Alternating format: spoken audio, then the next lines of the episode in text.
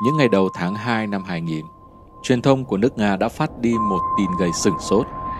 Ngày 28 tháng 1, trong ca phẫu thuật kéo dài 6 tiếng đồng hồ, giáo sư Ernst Mundasev lần đầu tiên trên thế giới đã tái tạo thành công con mắt trong ổ mắt trống rỗng cho cô Tamara Gobacheva, 37 tuổi. Cách đó đã 20 năm, Tamara mắc một cơn bạo bệnh khiến cho nhãn cầu ở hai mắt của cô teo nhỏ chỉ còn như hạt đỗ. Tất cả các bệnh viện, tất cả các bác sĩ mà cô gái mù tìm tới đều từ chối không nhận bệnh nhân khó chữa này. Tuy nhiên cô gái vẫn tin tưởng sẽ có một phép màu đến với mình và phép màu đó đã đến cùng với bác sĩ Ernst Mundasev. Vật liệu sinh học kỳ diệu và những khám phá mới về hình học nhãn khoa đã dẫn dắt giáo sư này và những nhà khoa học Nga dấn thân vào hành trình khám phá nguồn gốc loài người.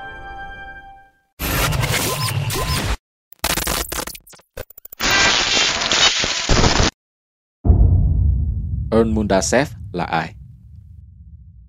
Sinh năm 1948, Ernst Mundasev là tiến sĩ y học, giáo sư, giám đốc trung tâm phẫu thuật mắt và tạo hình Liên bang Nga của Bộ Y tế Nga. Mundasev là nhà khoa học lớn có tên tuổi trên trường quốc tế. Ông là người khai sáng phương hướng mới cho y học, phẫu thuật tái sinh, tức là phẫu thuật cấy ghép mô người. Ông là người đầu tiên trên thế giới tiến hành phẫu thuật cấy ghép mắt thành công. Mundasev đã nghiên cứu 90 loại phẫu thuật mới, sáng chế và đưa vào ứng dụng 60 loại nguyên liệu sinh học Alloplan, được đăng trên 300 công trình khoa học, nhận 56 bằng sáng chế của Nga và nhiều nước khác trên thế giới. Hàng năm giải phẫu từ 600 đến 800 ca phức tạp nhất. Điều bất ngờ là vào năm 1982, chính Ernst Mundasev đã bị đuổi ra khỏi bệnh viện và bị dọa tước bằng bác sĩ. Nguyên nhân chính là do ông đề xuất sử dụng hoạt chất Anloplan.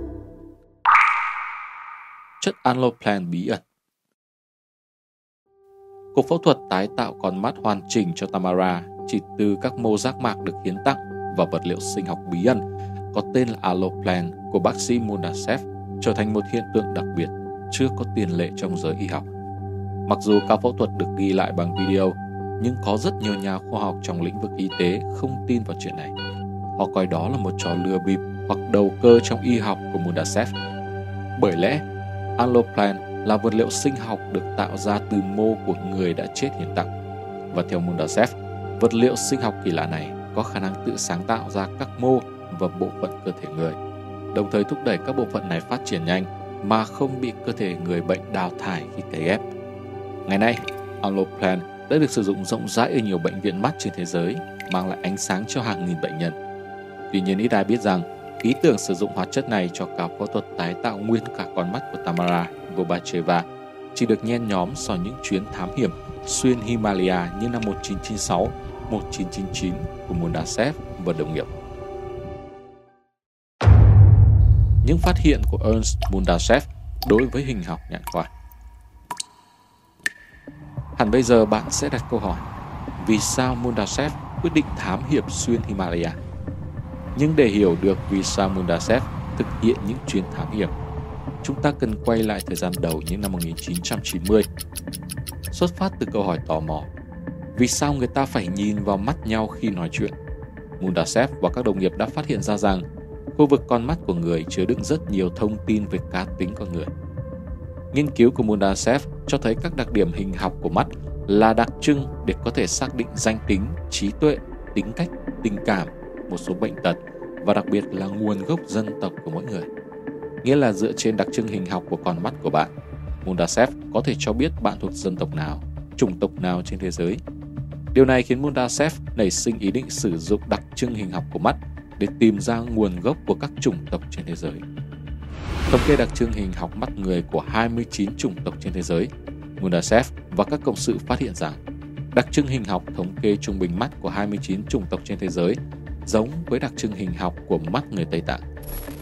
Khi sắp xếp con mắt của các chủng tộc loài người theo mức độ giống với đôi mắt thống kê trung bình giảm dần, các nhà khoa học đã thành công khi xếp các đôi mắt thành bốn nhánh cân đối bắt nguồn từ đôi mắt thống kê trung bình của chủng tộc Tây Tạng. Đặc biệt, khi đặt ảnh chụp các chủng tộc người trên thế giới vào địa điểm cư trú lịch sử của họ và nối chúng với nhau theo sấp xỉ toán học của mắt người theo bốn nhánh nói trên. Các nhà khoa học có được bản đồ di cư của loài người trên thế giới. Theo bản đồ này, loài người ban đầu xuất hiện ở Tây Tạng và tỏa ra khắp thế giới theo bốn lộ trình. Lộ trình A, Siberia đến châu Mỹ và New Zealand. Lộ trình B, từ Thái Lan đến Indonesia rồi tới châu Úc. Lộ trình C, từ Pamir tới châu Phi. Lộ hình D, từ Kafkas tới châu Âu rồi tới Iceland. Mundasev đã làm một thí nghiệm, trong đó ông mời một người Phần Lan và một người Nhật Bản mà theo đặc tính hình học của mắt cho thấy họ có cùng nguồn gốc xa xưa theo lộ trình di cư A. Sau một hồi trao đổi, hai người Phần Lan và người Nhật Bản đã phát hiện rằng dù ngoại hình của hai người hoàn toàn khác nhau, nhưng ngôn ngữ Phần Lan và Nhật Bản quả thật có những từ đơn giản như lửa, nước, bầu trời, trái đất, ngôi nhà, người đàn bà và một số tập tục cổ xưa rất giống nhau. Điều này gợi ý rằng người Phần Lan và người Nhật Bản trước đây đã từng có chung một nguồn gốc từ xa xưa. Cặp mắt bí ẩn từ Tây Tạng Ngày nọ, Valery Lobankov, một cộng sự trong nghiên cứu hình học nhãn khoa của Mondasev, chuẩn bị có chuyến thăm Tây Tạng. Ông nói với người bạn, Này, Valery, đến Tây Tạng, cậu hãy để ý xem, biết đâu trên các đền chùa ở đó lại có hình vẽ con mắt nào đó. Cậu biết đấy, không có lửa, làm sao có khói. Gì đi nữa thì đôi mắt thống kê trung bình của loài người là ở Tây Tạng. Một tháng sau, Valery gọi cho Mundasev từ Tây Tạng. Tuyệt vời lắm, đền chùa nào của Tây Tạng cũng có như thể tấm danh thiếp hình vẽ con mắt to tướng khác thường. Con mắt to đùng, đặc biệt. Chúng nhìn ta như thể cả ngôi đền đang nhìn ta vậy. Hóa ra ở Tây Tạng, ngôi đền hay chùa nào cũng có các hình vẽ một khuôn mặt bí ẩn với một cặp mắt, với mí mắt trên sụp xuống, một nốt son ở phía giữa bên trên cặp mắt và chiếc mũi như một dấu hỏi. Khi Valerie gặng hỏi về nguồn gốc và ý nghĩa con mắt, các lạt mà Tây Tạng đều im lặng. Bí mật của các con mắt trên các bức tường rất quan trọng đối với họ. Biểu tượng đó nói lên một điều gì đó rất nguyên tắc. Luôn Bản Bankov nói. Dựa vào ảnh chụp đôi mắt tại các ngôi đền hay chùa ở Tây Tạng bằng phương pháp hình học nhãn khoa, Mundasev và các cộng sự đã dựng lên được khuôn mặt của một người. Đó là một khuôn mặt kỳ lạ với cặp mắt của mi trên sụp xuống, vầng trán cao, chiếc đầu đặc biệt to, không có sống mũi, lỗ mũi có hình xoắn ốc và hai khe phía dưới. Tìm đọc cuốn sách của Nostradamus, một trong những nhà tiên tri nổi tiếng nhất của Pháp, Mundasev phát hiện rằng Nostradamus đã kể rằng trước đây đã từng tồn tại nền văn minh có tên là Atlantis. Nền văn minh Atlantis do những người Atlan xây dựng lên. Đó là một nền văn minh có trình độ phát triển rất cao và cuối cùng bị hủy diệt do sự xuống cấp về đạo đức. Ernst Mundasev ban đầu cho rằng khuôn mặt được tái tạo từ các mắt bí ẩn ở các cơ sở tâm linh Tây Tạng là khuôn mặt người Atlant tiền sử. Tháng 9 năm 1995, tại hội nghị những cơ sở nền tảng của sinh thái và sức khỏe tinh thần ở Crimea có sự quy tụ của nhiều học giả từ Ấn Độ, Đức, Mỹ cũng như các thầy Pháp, đạo sĩ, nhà ngoại cảm. Mundasev trình bày báo cáo nghiên cứu khoa học về hình học nhãn khoa, con mắt thống kê trung bình và cuối cùng là bức hình của người Atlant. Thật bất ngờ, bản báo cáo đã gây được sự thích thú lớn. Mọi người đặt nhiều câu hỏi, thảo luận và trao đổi. UNICEF cho biết ở hành lang có một người ăn vận kiểu Ấn Độ bước tới tôi và rõ ràng mạch lạc nói với tôi rằng ông ta không ngờ một học giả phương Tây nhờ logic đã khám phá ra một trong những bí mật cơ bản của phương Đông. UNICEF nhớ lại, đó là Ananta Krishna, một người tu luyện theo một tôn giáo của Ấn Độ, người được gọi là thầy và là người nắm bắt một vài bí mật trong tôn giáo. Ananta đã nói với Mudasev rằng bức hình về người Atlan mà ông tái tạo hoàn toàn đúng với sự thật nhưng đó không phải người Atlan. Đó là khuôn mặt của người mà Ananta gọi là Ngài. Ngài là thiên sứ. Ngài đã tái tạo loài người hiện đang sinh sống trên trái đất, truyền cho họ trí thức, dạy bảo họ kiến thức, dạy bảo họ tiến bộ và không để họ tiêu vong. Chính nhân loại được tái sinh đó đã tỏa ra khắp thế giới, Ananta nói. Cuộc trao đổi với Ananta Krishna khiến Mundasev tròn trở. Nếu con mắt của thiên tử được mô tả trên các đền chùa Tây Tạng thì có nghĩa là người của nền văn minh chúng ta đã nhìn thấy và tiếp xúc với Ngài. Ngài ở đầu đền. chợt tôi nảy ra ý nghĩ về sự tồn tại của một nơi bảo quản những người của các nền văn minh trước đây trên trái đất. Những người cổ xưa đã ở đấy ra và xuất hiện giữa chúng ta. Nơi bảo quản nào vậy? Sambala chăng? Và rồi Mundasep cho biết, tất cả những câu hỏi đó đã làm xốn sang lòng tôi và các bạn tôi. Cố để có lời giải đáp cho các câu hỏi đó, chúng tôi đã lên đường thám hiểm xuyên Himalaya. Himalaya là dãy núi cao nhất hành tinh, trải khắp 7 quốc gia: Bhutan, Trung Quốc, Ấn Độ, Nepal, Pakistan, Myanmar và Afghanistan. Nó cũng là nơi phân chia cao nguyên Tây Tạng với tiểu lục địa Ấn Độ. Là một nhà khoa học uy tín, giáo sư Ern Mudasev cho rằng các thành phần tham gia chuyến đi thám hiểm xuyên Himalaya cần phải có tư duy khách quan trong khoa học. Nhằm khẳng định hoặc phủ định giả thuyết của chính mình, chúng tôi đã tổ chức chuyến thám hiểm quốc tế. Thành phần của đoàn, ngoài Nga ra, còn có đại diện của Ấn Độ và Nepal. Chuyến thám hiểm được tổ chức dưới sự bảo trợ của Viện Khoa học Quốc tế thuộc Liên Hợp Quốc. Tổ chức này bao gồm các học giả hàng đầu thế giới, trong đó có cả những người đạt giải thưởng Nobel, rất quan tâm tới các nghiên cứu của chúng tôi, Mundasev cho biết. Trạng thái Sumachi Tại Ấn Độ, đoàn của Mundasev gặp Đại Đức Sava Manayam, người đứng đầu đạo viện Rama Krishna tại Ấn Độ Chandigarh, một đạo viện hàng đầu Ấn Độ, và đạo sư Dharam Radhi Bhatti tại thành phố Amritsar. Cả hai đạo sư này khi vừa nhìn thấy bức hình mà Mundasev đưa ra đều giật mình, kêu lên Samadhi. Tiếng Việt có thể đọc là Somachi. Họ đều hỏi Mundasev rằng ông đã gặp người ấy phải không? Theo hai vị đạo sư của Ấn Độ, tại những hang động bí mật trong lòng đất khu vực Tây Tạng, có tồn tại những người có khuôn mặt giống như bức ảnh tái tạo của Mundasev đang ngồi thiền ở trạng thái Somachi với thân thể bất động như đá, như thể đã chết, nhưng thực ra thân thể họ vẫn còn sống. Trạng thái bất động như đá, Stone Still State, là thuật ngữ đã được giới khoa học nghiên cứu hiện tượng Somachi thừa nhận. Dĩ nhiên không phải xương thịt người ta biến thành đá tự nhiên, chỉ là thân thể trở nên rất, rất rắn. Đạo sư Daram cho biết. Giải thích vì sao cơ thể của người trong trạng thái Somachi có thể trở nên rất rắn. Đạo sư Daram cho biết rằng, thông qua việc điều khiển trường sinh học để tác động vào nước trong cơ thể, những người nhập trạng thái Somachi vốn là những người có tâm hồn vô cùng trong sạch, thanh tịnh, có thể khiến trao đổi chất trong cơ thể họ hạ xuống điểm không, khiến cho cơ thể hóa cứng, gần như không bị tác động bởi vi khuẩn. Điều kiện tốt nhất để bảo quản cơ thể người trong trạng thái Somachi là nhiệt độ lạnh khoảng 4 độ C. Trong chúng ta, một số người thực hành thiền định sẽ biết đến khái niệm định.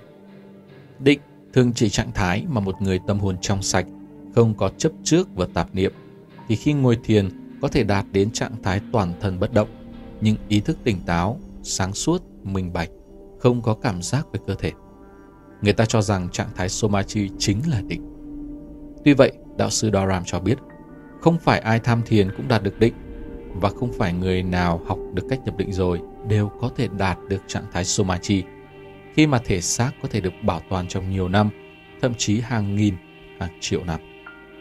Vậy, điều gì sẽ xảy đến với ý thức trong trạng thái Somachi?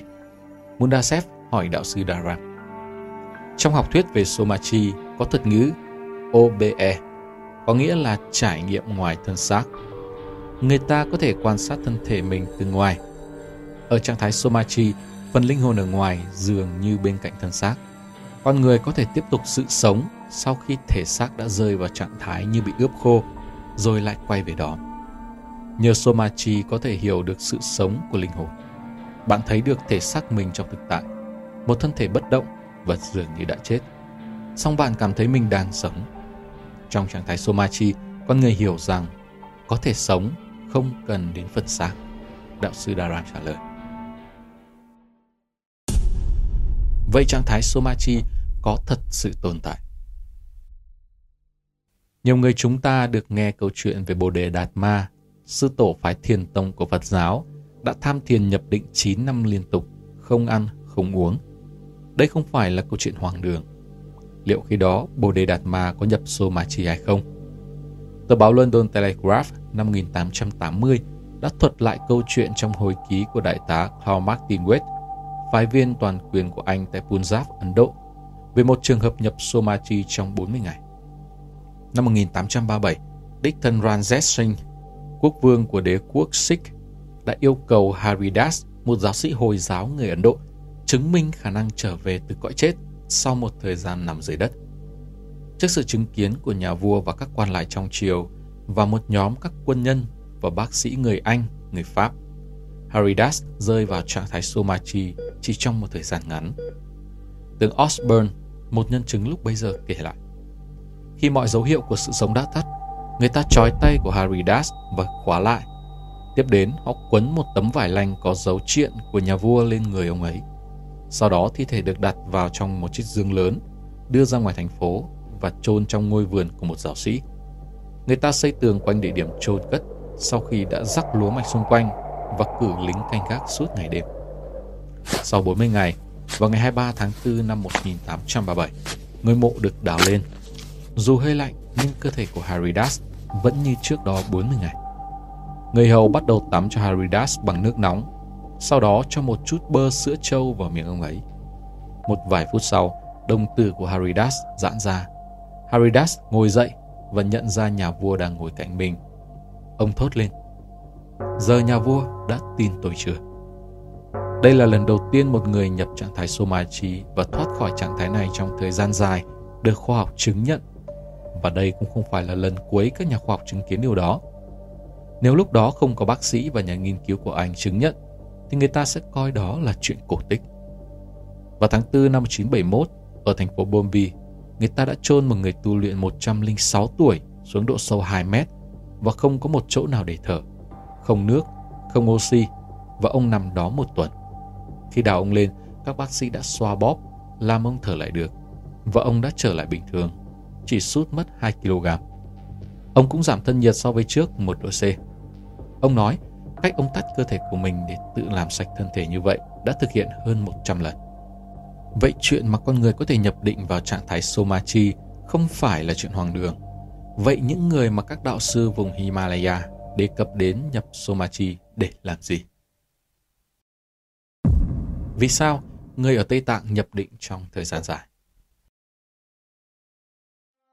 Khi giáo sư Mundasev trao đổi với đạo sư Dharam Radisbati tại thành phố Amritsar với các nền văn minh tiền sử, ông đã nhận được những thông tin vô cùng bất ngờ. Trên trái đất đã có 22 nền văn minh, đạo sư Dharam vào đề ngay. Đúng là các nền văn minh đã đạt đến trình độ công nghệ có hàm lượng chất xám cao và tự tiêu vong. Nạn tự hủy diệt diễn ra hoặc ở dạng xung đột toàn cầu hoặc là hệ quả của thảm họa vũ trụ do tác động của tâm năng tiêu cực gây ra.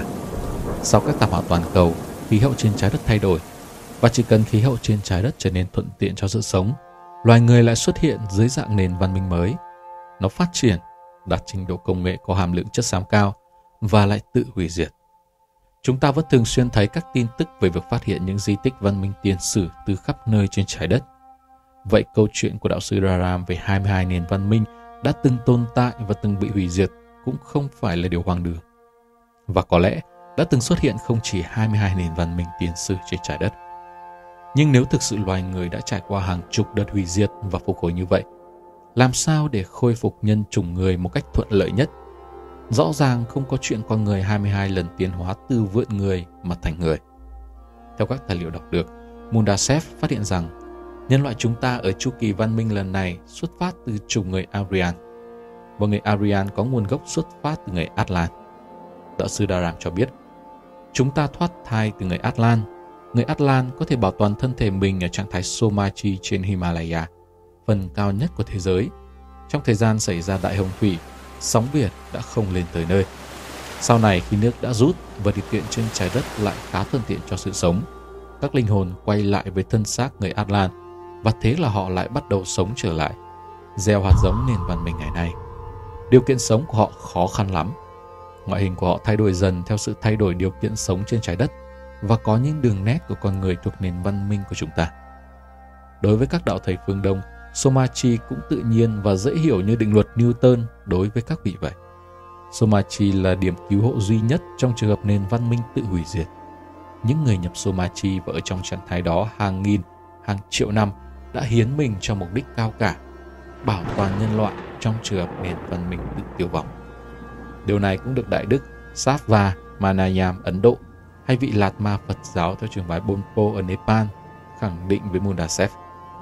Somachi là thời điểm cứu nguy loài người, bởi chỉ có thông qua Somachi mới có thể bảo quản thân thể hàng nghìn năm và trong trường hợp cần thiết nhờ thể xác sống lại gieo mầm nền văn minh đã tiêu vong. Không phải chỉ có một nền văn minh đã tiêu vong và mỗi lần như vậy người ta lại xuất hiện gieo mầm mới cho loài người. Một thân thể đã được tạo nên hoàn thiện phải được bảo toàn ở trạng thái soma chi Bởi chỉ có một thân thể như vậy mới đủ khả năng sống sót trong những điều kiện khó khăn của sự phục sinh nền văn minh mới của con người. Người có thân xác ốm yếu, bệnh hoạn, không thể định sâu và không chắc chắn. Vì Lạt Ma trường phái Bonpo cho biết. Nói theo ngôn ngữ khoa học hiện đại của giáo sư Mundasev, những người Atlan nhập Somachi và kể cả những người Aryan nhập Somachi hiện nay chính là nguồn quỹ gen của các nền văn minh nhân loại, giúp cho con người có thể khôi phục trong các thảm họa toàn cầu. Vậy, nguồn quỹ gen của nhân loại hay những người nhập Somachi hiện đang ở đâu? Chúng ta có thể tiếp cận họ hay không? Liệu chỉ có người Atlan đang nhập Somachi hay không? Ai là tổ tiên của người Atlan? Đó là những câu hỏi còn đang bỏ ngỏ. Trái đất này còn có quá nhiều điều bí ẩn chưa có lời giải đáp.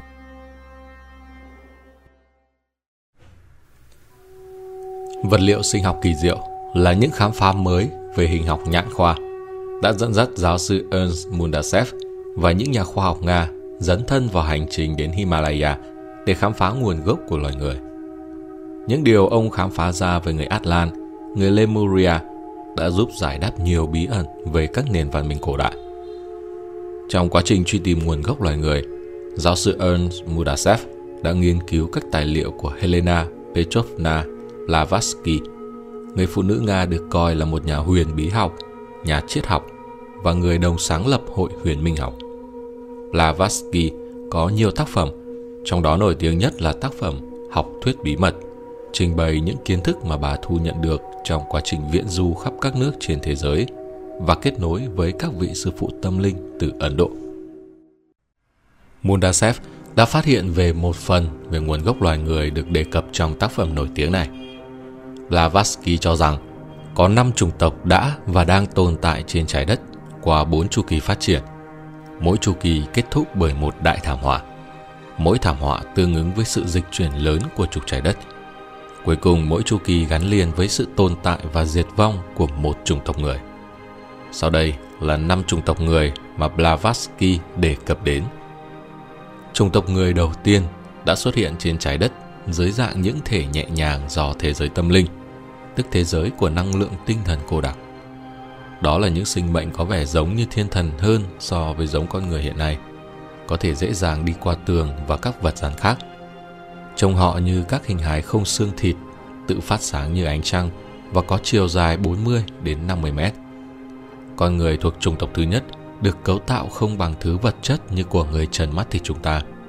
Nó có tinh sóng nhiều hơn – người chủng tộc đầu tiên sinh sản vô tính bằng cách phân chia và đâm chồi. Họ không có ngôn ngữ mà giao tiếp bằng cách truyền ý nghĩ. Họ có thể kết nối trực tiếp đến Chúa Trời thông qua con mắt thứ ba. Chủng tộc thứ hai gọi là người không xương xuất hiện thay thế chủng tộc đầu tiên. Những người này cũng giống như thiên thần, nhưng đặc hơn chủng tộc thứ nhất. Giống chủng tộc thứ nhất, họ cũng giao tiếp bằng cách truyền ý nghĩ. Người chủng tộc thứ hai này có màu vàng óng ánh sinh sản bằng cách đâm chồi và hình thành bào tử.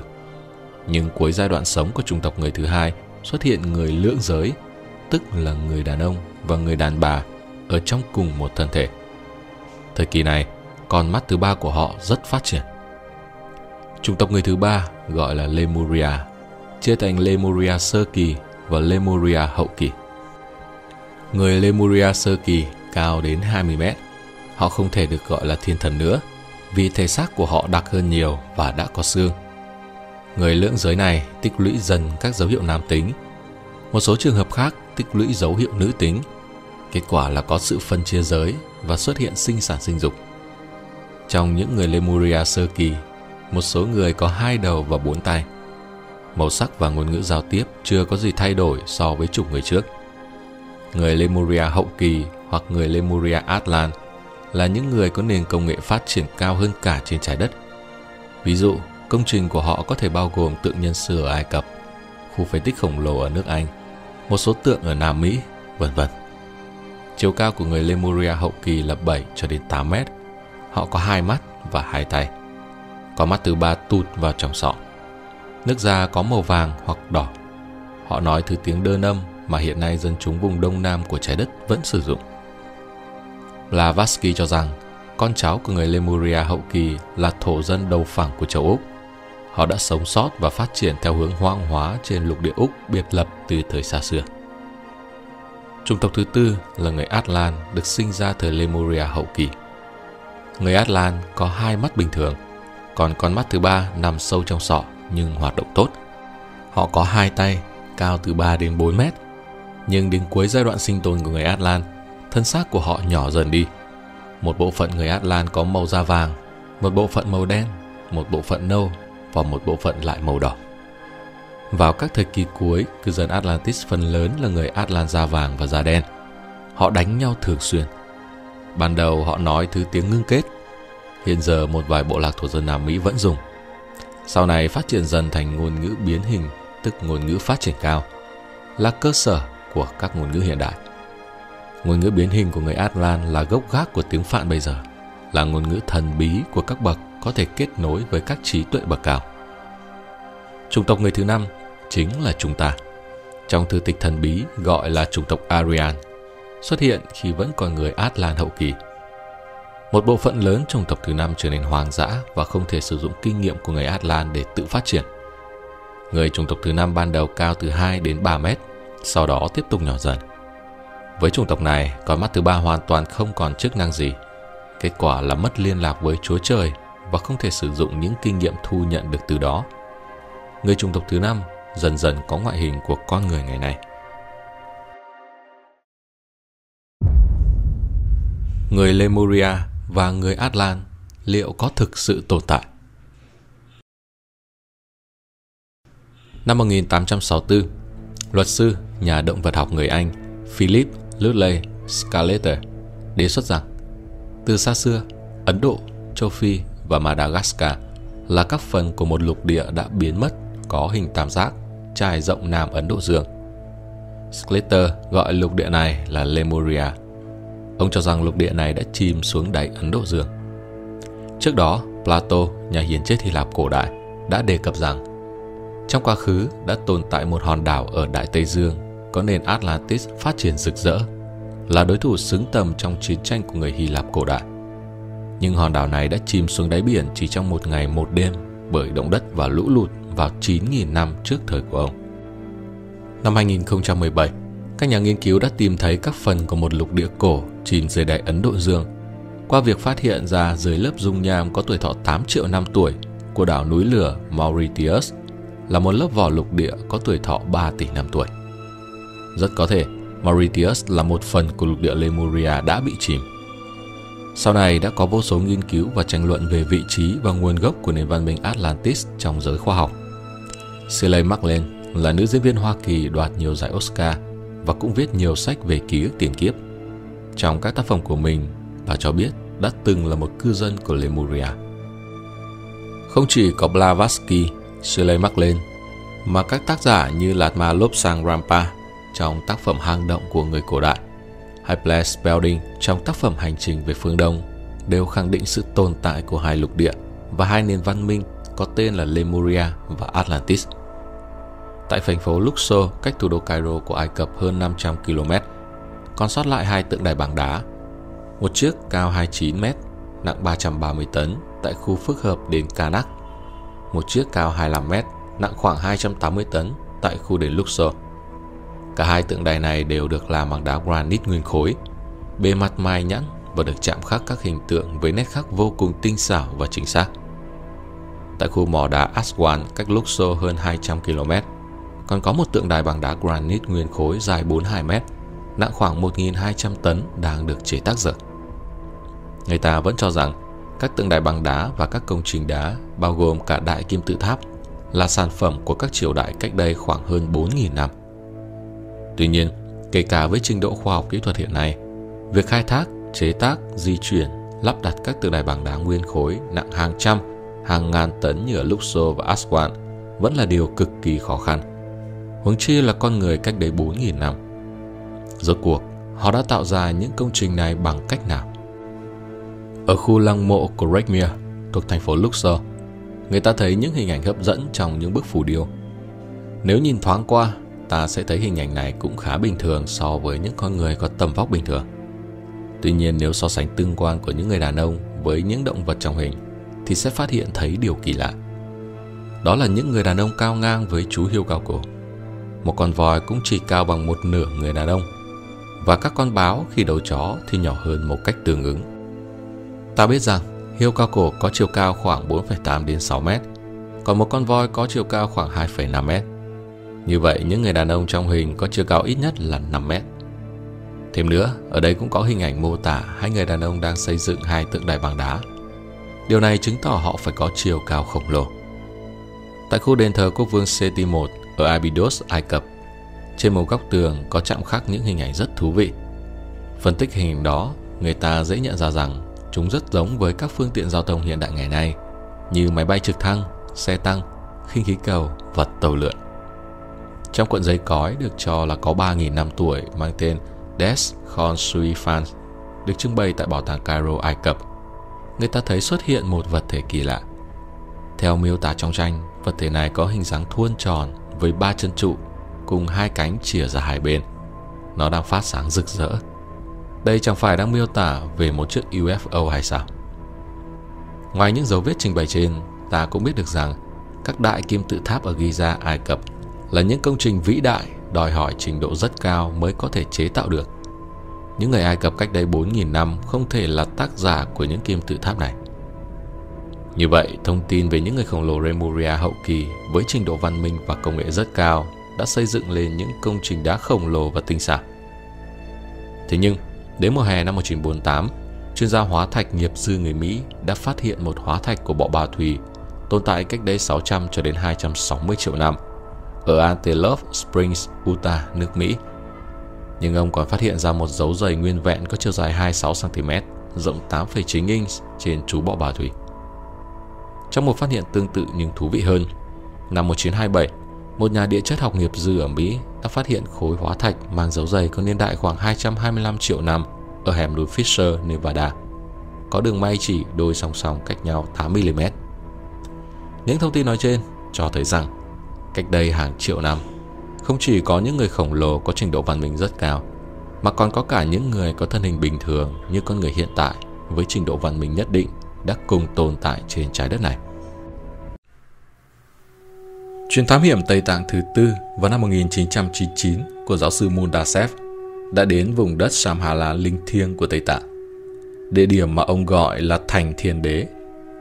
Chuyến đi lần này bắt đầu từ Nga tới Nepal và sau đó tới Tây Tạng. Chúng ta đã không còn quá xa lạ với Samhala, một thiên đường thần thoại được nói đến trong rất nhiều các thư tịch cổ của Lạt Ma giáo hay Phật giáo Tây Tạng. Cái tên này còn có nghĩa là vùng đất của bình an hay thành phố của Chúa Trời, nơi chỉ có trái tim thuần khiết mới có thể sống, nơi tình yêu cùng trí huệ ngự trị và là nơi con người miễn nhiễm với đau khổ, dục vọng hay tuổi già. Những gì mà giáo sư Ern Mudasev biết được về Samhala là vô cùng ít ỏi.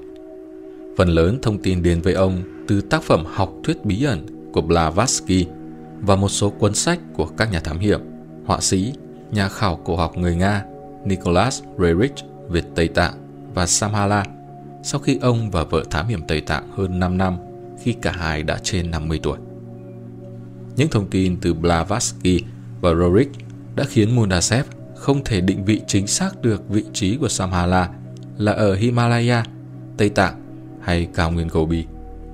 Tuy nhiên, trực giác của ông cho biết, Thành Thiên Đế lẩn khuất đâu đó ở Tây Tạng. Tìm kiếm Thành Thiên Đế Con đường đi đến Thành Thiên Đế vô cùng khắc nghiệt, ở độ cao trên 5.000 mét. Mundasev cho biết. Tây Tạng trải rộng bao la, Riêng cao nguyên này có kích thước lớn hơn cả Tây Âu và được giới hạn bởi những đỉnh núi cao nhất thế giới. Trên mặt đất phủ một lớp cỏ cằn cỗi, thừa thớt, mọc cách nhau 20 đến 40 cm. Ấy vậy mà những con vật to tướng như bò rừng vẫn no nê. Điều này khiến những người trong đoàn không khỏi băn khoăn. Còn ở những khoảnh đất trên cao nguyên thì chỉ có rêu úa vàng và sỏi đá. Đầu đầu ở Tây Tạng cũng có thể trông thấy những đỉnh núi ngoạn mục. Nhìn thì tưởng không cao lắm, nhưng chúng tôi biết độ cao tuyệt đối của chúng thậm chí lên tới 6.000 đến 7.000 mét so với mực nước biển. Càng đi xa về phía Tây Tạng càng gặp nhiều cát. Chẳng mấy chốc xuất hiện những cồn cát bác khan hình lưỡi liềm đẹp tuyệt. Nhưng sau đó nó đã cho thấy đây là mối hiểm họa không thể ngờ. Đặc biệt, phải kể đến những trận bão cát đi kèm với chớp rồng dữ dội, mặc dù không hề có mưa. Nó không chỉ đè người ta xuống đất, mà còn chặn đứng xe qua lại. Núi Kailas có phải là kim tự tháp? Trong chuyến thám hiểm Himalaya lần này, đoàn thám hiểm đã có cuộc gặp với tu sĩ Arun. Vị tu sĩ này phát hiện bức ảnh Mundasev chụp vệt năng lượng có kết cấu không gian hình kim tự tháp được tạo ra bởi ánh sáng của hai ngọn nến ở động Vasit Gufa, giống hệt với bức ảnh mà ông chụp được ở kim tự tháp Ai Cập. Đồng thời nó cũng tương tự với bức ảnh mà ông chụp được về núi thần Kailas. Tu sĩ Arun kể về nó với giọng điệu đầy vẻ tự hào. Đây là núi thiêng Kailas, tôi đã hành hưởng tới đó. Mundasev nhìn kỹ bức ảnh, suy ngẫm gì đó, rồi ngẩng lên nói ngay. Đây không phải là một quả núi, mà là một kim tự tháp. Arun chậm rãi kể về Kailas như một sinh vật. Tôi sinh ra trong một gia đình giàu có, thậm chí có thể nói là rất giàu. Tôi tốt nghiệp đại học ở Delhi, nhưng quyết định hiến thân cho tôn giáo và trở thành thầy tu. Mà với một tu sĩ Ấn Độ, thì thành tựu cao nhất là hành hương đến Kailas và vái chào quả núi. Ở Ấn Độ, chúng tôi coi núi Kailas là nơi linh thiêng nhất trên thế giới. Tôi đã đến đó và biết rằng Chúa đã cho phép tôi tới gần thánh vật này. Ở Ấn Độ, người ta bảo rằng, tu sĩ nào hành hương tới được Kailas thiêng sẽ được quả núi ưu ái đặc biệt và được phép nhìn thấy toàn cảnh quả núi không bị mây mù che khuất. Arun tiếp tục nói với giọng đầy cảm hứng. Tôi tin quả núi hữu sinh. Trong sách tôn giáo của chúng tôi có viết rằng, núi thiêng Kailas gắn liền với Chúa. Tư duy bằng trí tuệ vũ trụ và là trung tâm của các lực prana thuộc hành tinh điều khiển chúng. Chưa bao giờ chúng tôi lại nghĩ núi Kailas là kim tự tháp. Mặc dù nếu nhìn kỹ, quả thực nó rất giống. Ở đất nước này, chúng tôi cho rằng mọi kim tự tháp đều xuất phát từ Kailas. Bởi các tia hình tam giác và kim tự tháp đều là biểu hiện của lực prana. Mà núi Kailas là nơi điều khiển mọi lực prana trên trái đất. Arun giải thích. Núi Kailas ở khu vực của thành thiên đế Tây Tạng. Trong thời gian dừng chân ở Kathmandu, thủ đô Nepal để chờ visa vào Tây Tạng, đoàn thám hiểm đã có cuộc trao đổi với cô Paris, giám đốc của hãng du lịch tổ chức chuyến đi Tây Tạng. Người phụ nữ này cho đoàn biết, theo truyền thuyết, đôi mắt ở trên các bảo tháp của Nepal nhìn về hướng Samhala. Ở Kathmandu có hai bảo tháp lớn là Svai Ambanat và Buddhanath. Mỗi bảo tháp đều có bốn con mắt quay về bốn hướng. Xem xét một cách kỹ lưỡng, giáo sư Bundasev đã phát hiện điều đặc biệt ở đây. Hướng chính của con mắt ở bảo tháp Svai Ambanat được coi là quay về hướng chính bắc. Thực ra thì không phải vậy, mà nó quay lệch đi 60 độ về hướng tây, tức là quay về hướng núi Kailas. Vậy rất có khả năng núi Kailas nằm ở khu vực của Samhala. Trong khi đó, con mắt của tháp Buhanat quay lệch về hướng Tây 12 độ so với trục Bắc Nam. Nghĩa là nó quay về hướng đảo Phục Sinh thuộc phía đông Thái Bình Dương, nơi có 887 bức tượng đá cổ ngoài khổng lồ bị chôn phần nửa thân dưới đất. Chưa hết, Mundasev nói, đường thẳng nối giữa Kailas và đảo Phục Sinh sẽ đi qua khu kim tự tháp khổng lồ ở Teotihuacan, Mexico. Vậy có khả năng đảo Phục Sinh cũng từng là một phần của thành thiên đế thứ hai tồn tại trên trái đất hay không? Chưa dừng lại ở đó, phát hiện bất ngờ còn nằm bên trong khu bảo tháp Svai Ambanat. Tại đây, đoàn thám hiểm đã trông thấy một tượng đài có hình dáng kỳ lạ bằng đồng, trông giống như con tôm được trưng bày. Trong lúc đang tìm hiểu nguồn gốc của tượng đài này, Mundasef biết đến một người đàn ông trẻ tên là Kiram. Người này vốn có nhiệm vụ trông giữ kho sách cổ Tây Tạng bằng tiếng Phạn. Do công việc ở đây không nhiều, anh đã tranh thủ thời gian học tiếng Phạn qua sách giáo khoa và đã đọc rất nhiều văn bản Tây Tạng. Vì đây là những văn bản theo quy định thì không ai được phép đọc. Vậy nên anh đã bị đuổi việc ngay sau đó. Hiện tại, Kiram đi thu tiền để quyên góp cho bảo tháp này. Nói về tượng đài kỳ lạ, Mudasev mạo muội hỏi Kiram. Anh Kiram này, cái gì đây? Tôi không biết, nhưng có cảm tưởng cái này rất quan trọng. Nó được đặt ở một nơi dễ thấy trên một cái bệ ở đây. Đây là cỗ máy của người xưa dùng để xây dựng núi. Trong các văn bản Tây Tạng viết rằng cỗ máy này bay lên để tạo hình cho chúng. Câu trả lời của chàng trai trẻ bất ngờ khiến Bundasep im bặt trong chốc lát và hiểu ngay.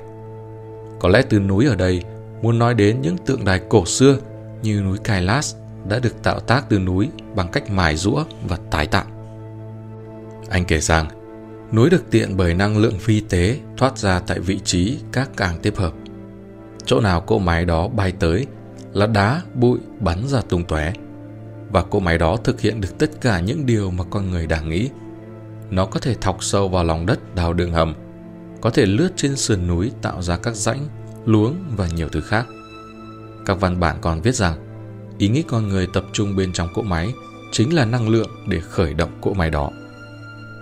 Còn người nhìn đi đâu và muốn hướng nó đến chỗ nào là cỗ máy bay tới đó và thực hiện mọi việc mà con người muốn. Rất có thể núi Thiên Kailas cũng được xây nên nhờ cỗ máy này. Câu trả lời có lẽ nằm đâu đó trong những cuốn sách mà Kiram chưa có cơ hội đọc hết. Cỗ máy này thực sự khiến Mundasev thích thú. Ông nắm chặt tay Kiram thả thiết hỏi. Anh hãy cho biết, cỗ máy này là thật, từ đời xưa còn lại hay là vật kỷ niệm? Chàng trai trẻ chỉ nói rằng nó có xuất xứ từ Harachi. Nhưng điều đặc biệt không phải nằm ở đó. Kiram tiết lộ, để khởi động cỗ máy này, ngoài ý nghĩ của con người, còn cần phải biết đến câu thần chú. Ở đây họ gọi nó là mantra. Nếu không cỗ máy sẽ hoàn toàn bất động. Thế nhưng mantra chưa bao giờ được ghi chép lại mà chỉ truyền khẩu rất bí mật. Người nhận được thần chú quan trọng này phải là người biết yêu thương người khác. Điều tưởng chừng như đơn giản nhưng lại rất khó đạt được. Nếu tìm hiểu về Phật giáo Tây Tạng, ta sẽ biết được rằng tượng đài kỳ lạ mà Mundasep và Kiram nói đến được gọi là kim cương trử hay chùy kim cương. Nó được coi là một pháp khí cứng rắn như kim cương, có thể cắt mọi vật thể khác mà không vật thể nào cắt được nó. Đồng thời nó có thêm sức mạnh vô địch của sấm sét. Có lẽ những lạt ma Phật giáo Tây Tạng đã từng nhìn thấy cỗ máy này của cổ nhân và lấy nó là một biểu tượng trong pháp môn của mình. Trong chuyến thăm Lebanon và Syria năm 2005 sau này, Mundasev đã phát hiện ra những vùng núi đá có vết cắt hàng nghìn năm trước bởi các máy phay đá khổng lồ. Điều này có thể coi là gợi ý cho sự tồn tại của các cỗ máy chế tác đá được nhìn thấy ở bảo tháp Svai Ambanat, Nepal là có thật. Trên dãy Himalaya, có hàng ngàn người đã từng leo lên đỉnh Everest ở độ cao 8.848 m. Còn đỉnh Kailas chỉ cao gần 6.700 m, lại chưa từng có ai đặt chân đến. Các truyền thuyết kể lại rằng, những người đi trên con dốc dẫn lên đỉnh núi đều phạm thượng và có thể mất mạng. Với lý do bảo vệ sự linh thiêng, việc chinh phục ngọn núi đã bị cấm. Những người hành hương chỉ được phép đi quanh chân núi mà thôi. Để có thể hành hương tới Kailas không phải chuyện đơn giản. Họ cần phải rèn luyện sức khỏe hàng tháng trước đó và rất nhiều người đã phải dừng chuyến đi giữa chừng vì không thể thích ứng được với điều kiện không khí loãng của vùng núi cao hơn 5.000 mét này.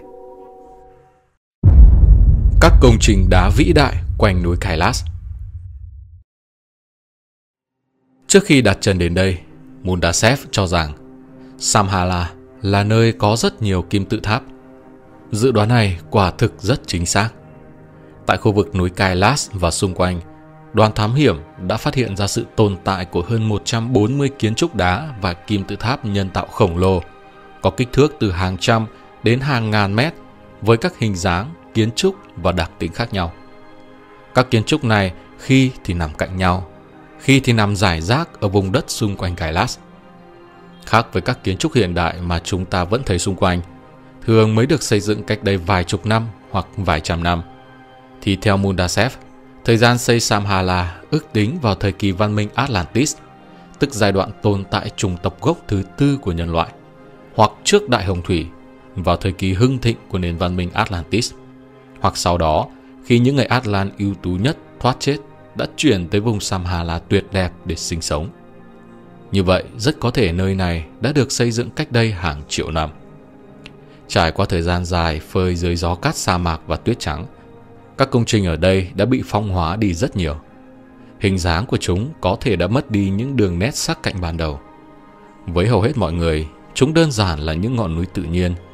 Nhưng dưới con mắt quan sát của đoàn thám hiểm, thì những ngọn núi đó chính là các công trình nhân tạo cổ xưa. Là một nhà khoa học lớn, để chứng minh lập luận các ngọn núi ở khu vực xung quanh Kailash là các công trình nhân tạo. Giáo sư Mundasev đã cho chụp ảnh và quay video ở nhiều góc độ tại bất cứ công trình nghi vấn nào, sau đó dựng lại hình ảnh trên máy tính bằng phần mềm đồ họa. Trong lúc đó, Mundasev vẽ lại phối cảnh và ghi chú tỉ mỉ về tất cả công trình đó tại hiện trường.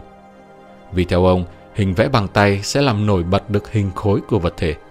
Điều mà các bức ảnh chụp đôi khi không thể làm được do điều kiện ánh sáng và bối cảnh khi chụp.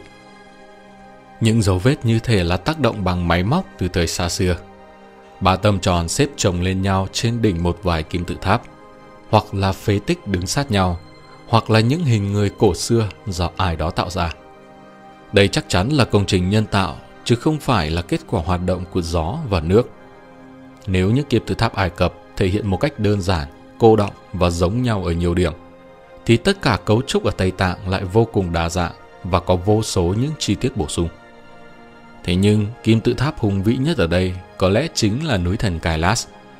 Lúc này, các dãy đồi Tây Tạng thật xấu xí và thấp lè tè, trong khi Kailash giống kim tự tháp bậc thang, thật khác thường và vĩ đại.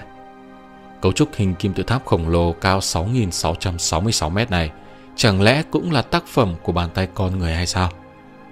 Quan sát kỹ, đoàn thám hiểm nhận ra kim tự tháp Kailash có cấu trúc rất không tự nhiên. Nhìn về mặt phía nam của Kailash, có thể thấy rõ các bậc thang và rãnh dài chạy từ trên đỉnh xuống chân núi, chia đôi hai hồ thiên thần Manasarova và hồ ác quỷ Raksas.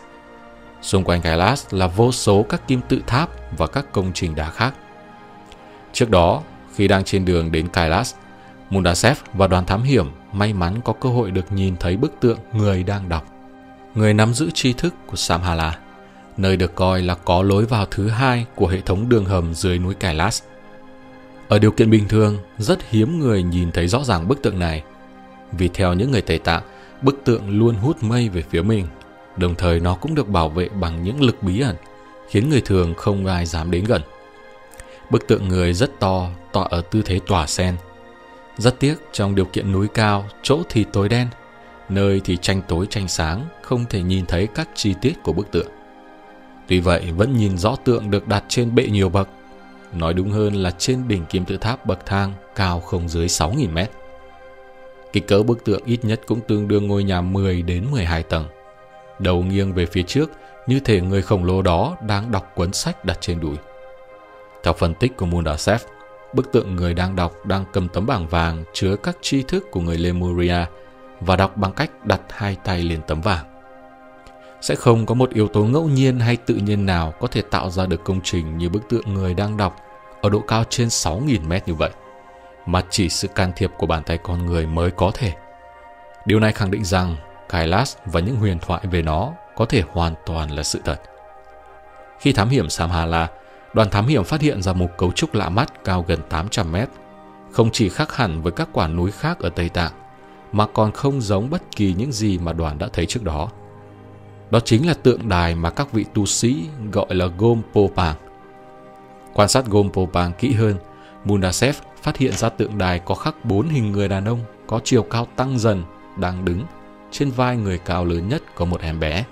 Ngoài ra trên tượng đài còn khắc hình hai người đang ngồi ở tư thế thiền định.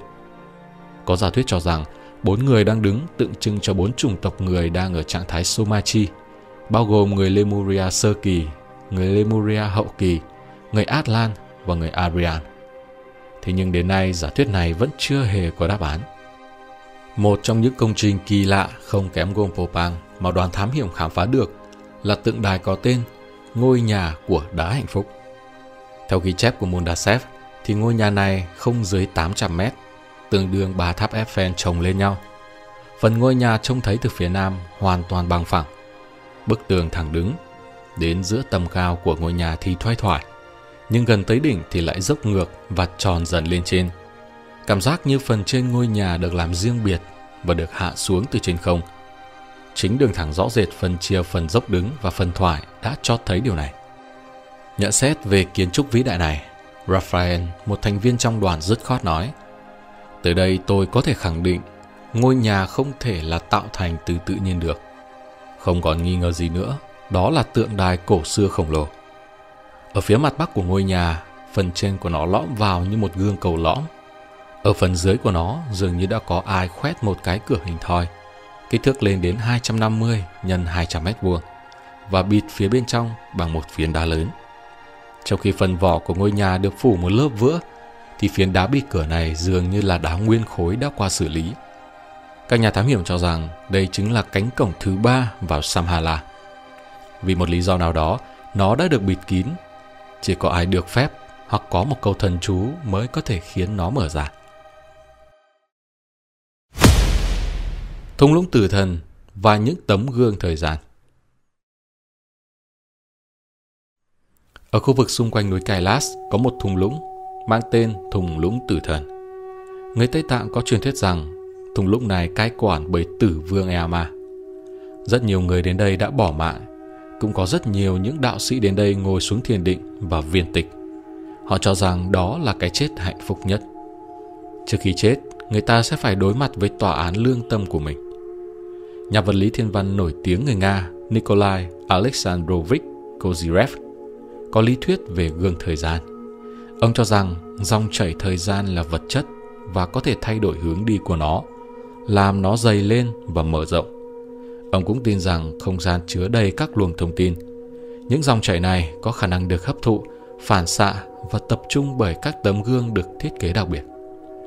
Sau khi Koryrev qua đời, các nhà khoa học Nga đã sử dụng thiết kế của ông để tạo nên các gương thời gian. Khi thí nghiệm với các gương này cho thấy sự nén năng lượng thời gian bằng các bề mặt cong gây nên ở những người thí nghiệm cùng một loại ảo giác. Nhìn thấy thiết bị bay kiểu UFO và yếu tố sự sống của thế giới song hành nào đó. Nghĩa là tại các địa điểm thời gian bị co lại, có xuất hiện sự giao tiếp với các không gian và thời gian khác. Do đó, tấm gương chủ chốt khổng lồ có khả năng nén năng lượng thời gian mạnh tới mức thời gian bị co cực mạnh đó có sự biến đổi về chất Bằng cách nào đó nó ảnh hưởng tới không gian và chuyển người ta sang không gian khác. Điều này tương tự với những lời mà Lạt Ma giáo phái Bonpo chia sẻ với ông khi ông gặp lại vị Lạt Ma này ở Kamathu. Tôi nhớ Lạt Ma Bonpo đã nói với tôi rằng ở khu vực Kailas Thiêng có những chỗ đặc biệt. Ở đó còn người ta nhìn thấy như trong gương những thế giới song hành và thậm chí có thể trông thấy xứ sở tuyệt đẹp Omolongren Samhala. Lạt ma đó còn cho biết người bình thường không thể tới đây được vì thân xác họ sẽ hóa trò. Rõ ràng việc lọt vào vùng ảnh hưởng của gương thời gian hay đi vào thùng lũng tử thần, nơi ảnh hưởng bởi tấm gương thời gian chủ chốt khổng lồ là việc vô cùng mạo hiểm.